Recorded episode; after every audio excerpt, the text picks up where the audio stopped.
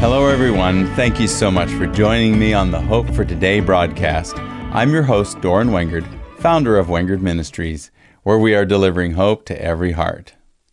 Today, I'm going to talk about hope in the body and what that means to anyone who has been born again. This is the first message in this series, and it, comes after completing two previous series called Hope in the Spirit and Hope in the Soul.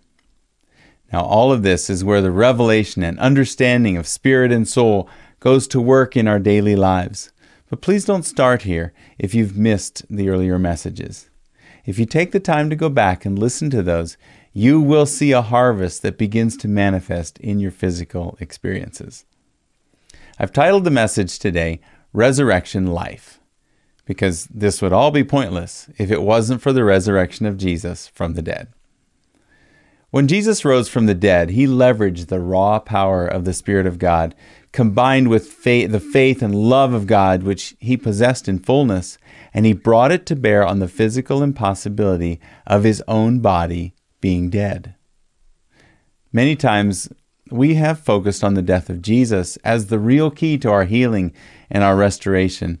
But if you think about it, many people over the course of history have died to save the life of someone else. Just think of all the soldiers who gave their lives to gain freedom for others. Now, of course, Jesus had to die in order to make this possible, but the real transforming power came when he rose from the dead. In 1 Corinthians 15 17, it says, And if Christ is not risen, your faith is futile, and you are still in your sins. Now, I will also add to this that if you are still in your sins, then you are still subject to all of the effects of sin, which includes all of the wages of sin. The wages of sin is death. So everything that would, would accomplish death is all part of the wages of sin. Every sickness is considered part of death. It's, it's a degeneration of life. So I want to focus today on what it means for each of us that Christ was not left in the tomb, but that he was raised again into new life by the Spirit of God. Paul said in 1 Corinthians 15, verses 3 and 4, For I, t- I delivered to you first of all that which I also received, that Christ died for our sins according to the Scriptures, and that he was buried, and that he rose again the third day according to the Scriptures.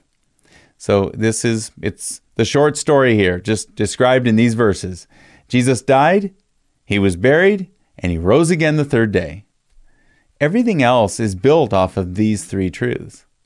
So, what actually happened to him during that time? And why is it so important that he was raised again to life? Think about the people that you know of. Is there anyone who would scoff at the idea that someone raised himself from the dead? What about you? Have you ever considered yourself being able to be raised from the dead? I want to look at 1 Corinthians 15, verses 20 through 22, and we'll see where we fit into this picture. 1 Corinthians 15 20. But now Christ is risen from the dead and has become the firstfruits of those who have fallen asleep. For since by man came death, by man also came the resurrection of the dead. For as in Adam all die, even so in Christ all shall be made alive. I want you to notice the two different references to man here in verse 21. It, they're actually spelled differently.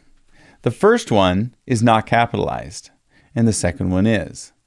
So then in the next verse, Paul explains it as Adam and Jesus, or Adam and Christ. So Adam is the uncapitalized man. By man came sin, or came, you know, death, and then, you know, sin brought that death. But then by man, or Jesus, came the resurrection of the dead. So it took the perfection of Jesus to make this ha- happen. Adam brought death by his sin. Jesus paid the price of death for sin by his perfection. And then in doing that, he brought resurrection life to all who believe on him by faith. You know, that last statement is the gospel in one sentence. Adam brought death by his sin. Jesus paid the price of death for sin by his resurrection, uh, by his perfection. And in doing that, he brought resurrection life to all who believe on him by faith. If you've not previously believed and received his life power inside of you, now's your chance. just say this. And you can go, you can pause the video and go back and listen to this. Say this. Say it by believing it in your heart. But when you say, Jesus, I believe that you died to pay for my sins, and you rose again from the dead to give me life, make me born again. When you ask Him to make you born again, that's exactly what happens. Because you ask Him by faith, the promises are there. They're promises that when you have asked, you have now become born again. There. It's that simple.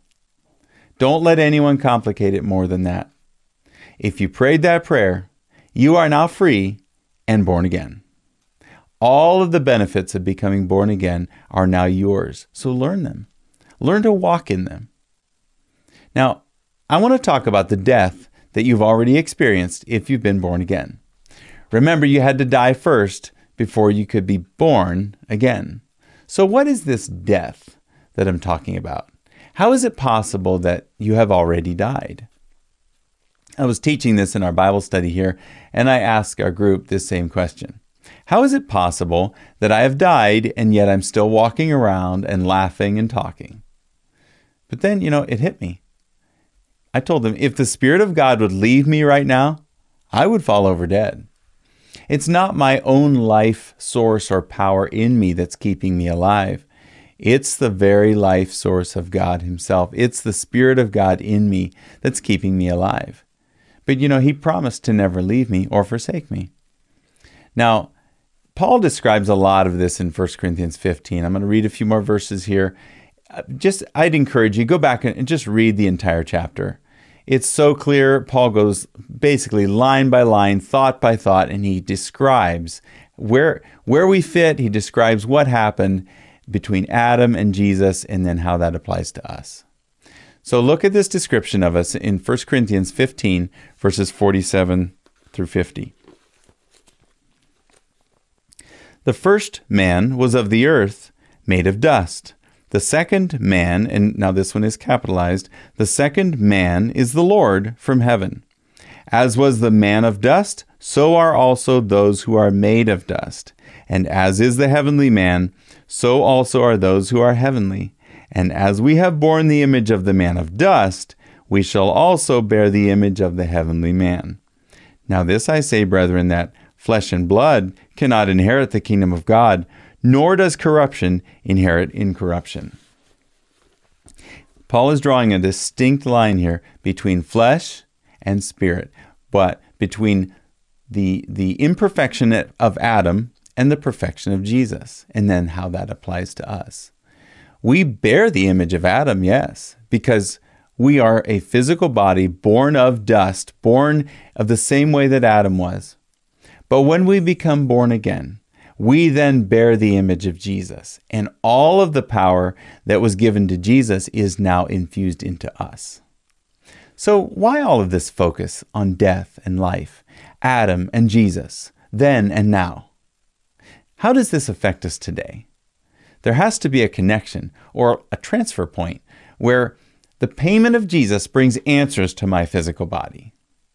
When do we get to the part that we can truly say we have hope in the body? This is where it gets really exciting to me. I had to come to the place where I realized that I could never die spiritually again. Also, if I choose to live physically in the resurrection power of Jesus, then the life force of God Himself fills my physical body. So the truth of the Spirit, what, what happened to me in the Spirit, then begins to, be, to become a reality to me in the physical or in my body. God has set it before me to choose life. And before you, He says, choose life. And then if you're willing to see it, we already, we have gone through the death process by being crucified with Christ. In uh, Galatians 2:20 it says, "I have been crucified with Christ. It is no longer I who live, but Christ lives in me, and the life which I now live in the flesh, I live by faith in the Son of God, who loved me and gave himself for me." There's another translation that says, "The life that I now live in the in the flesh, I live by the faith of the Son of God." And so, if you look at that, you realize the life and the faith and the the the power of God is really what keeps me going now. It's no longer I who live, but Christ who lives in me. My faith in Jesus is not just to go to heaven someday, although that's true. But it is so much more than that. It is to bring life and healing to my flesh today. This is how health and healing actually happen in our physical bodies. It's like the secret answer for healing. I said it earlier sim- sickness is simply the process of death trying to happen again. But if death is conquered, then sickness has no more power over us. In uh, 2 Corinthians 5, verses 14 through 17, I want you to see what Paul says here. He goes even deeper and describes how we are right now if we've been born again. For the, the love of Christ compels us, because we judge thus that if one died for all, then all died. And he died for all, that those who live should live no longer for themselves, but for him who died for them and rose again. Therefore, from now on, we regard no one according to the flesh. Even though we have known Christ according to the flesh, yet now we know him thus no longer. Therefore, if anyone is in Christ, he is a new creation. Old things have passed away. Behold, all things have become new. Now, notice in verse 15, he says, uh, actually in verse 14, if one died for all, then all died. So this is a past tense statement. So if Jesus died for me, then I have died. And if Jesus died for you, then you also have died. And, and then he says, and he died for all, that those who live should no longer live for themselves. And then there's another translation that says, those who live should no longer live as themselves but for him who died for them and rose again. So we are now a new creation. Old things have passed away. Everything that was real and true about your physical body has been has been done away with by the life force of Jesus in you. Now this is a spiritual transfer from from the power of the spirit into the physical body. The, the last verse there where it says old things are passed away. Behold all things have become new. It has taken on a new meaning for me. We now no longer look at someone simply in the flesh. When you look at me don't look at me simply in the flesh. My physical body is not being held together by physical means.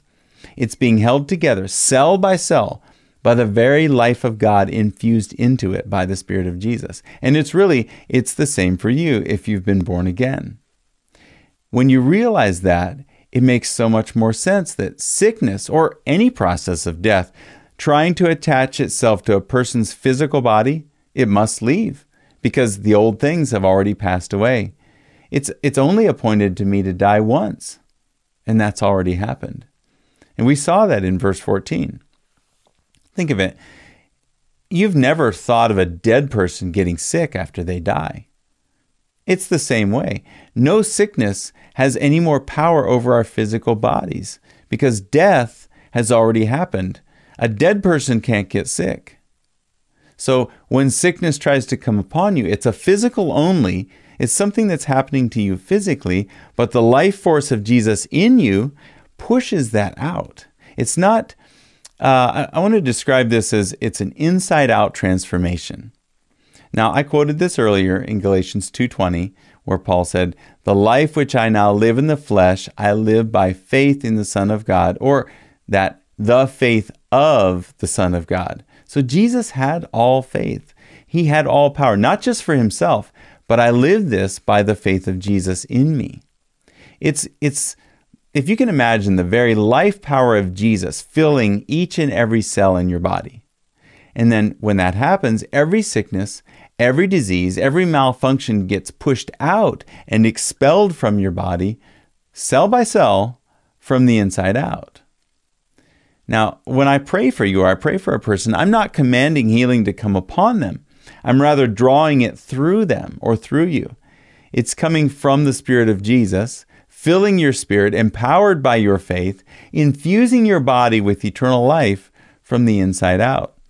This is why it only happens by faith. So when we look at, we want to pray for someone, there is faith at work happening, which is drawing the life force of God into their body and bringing healing to them.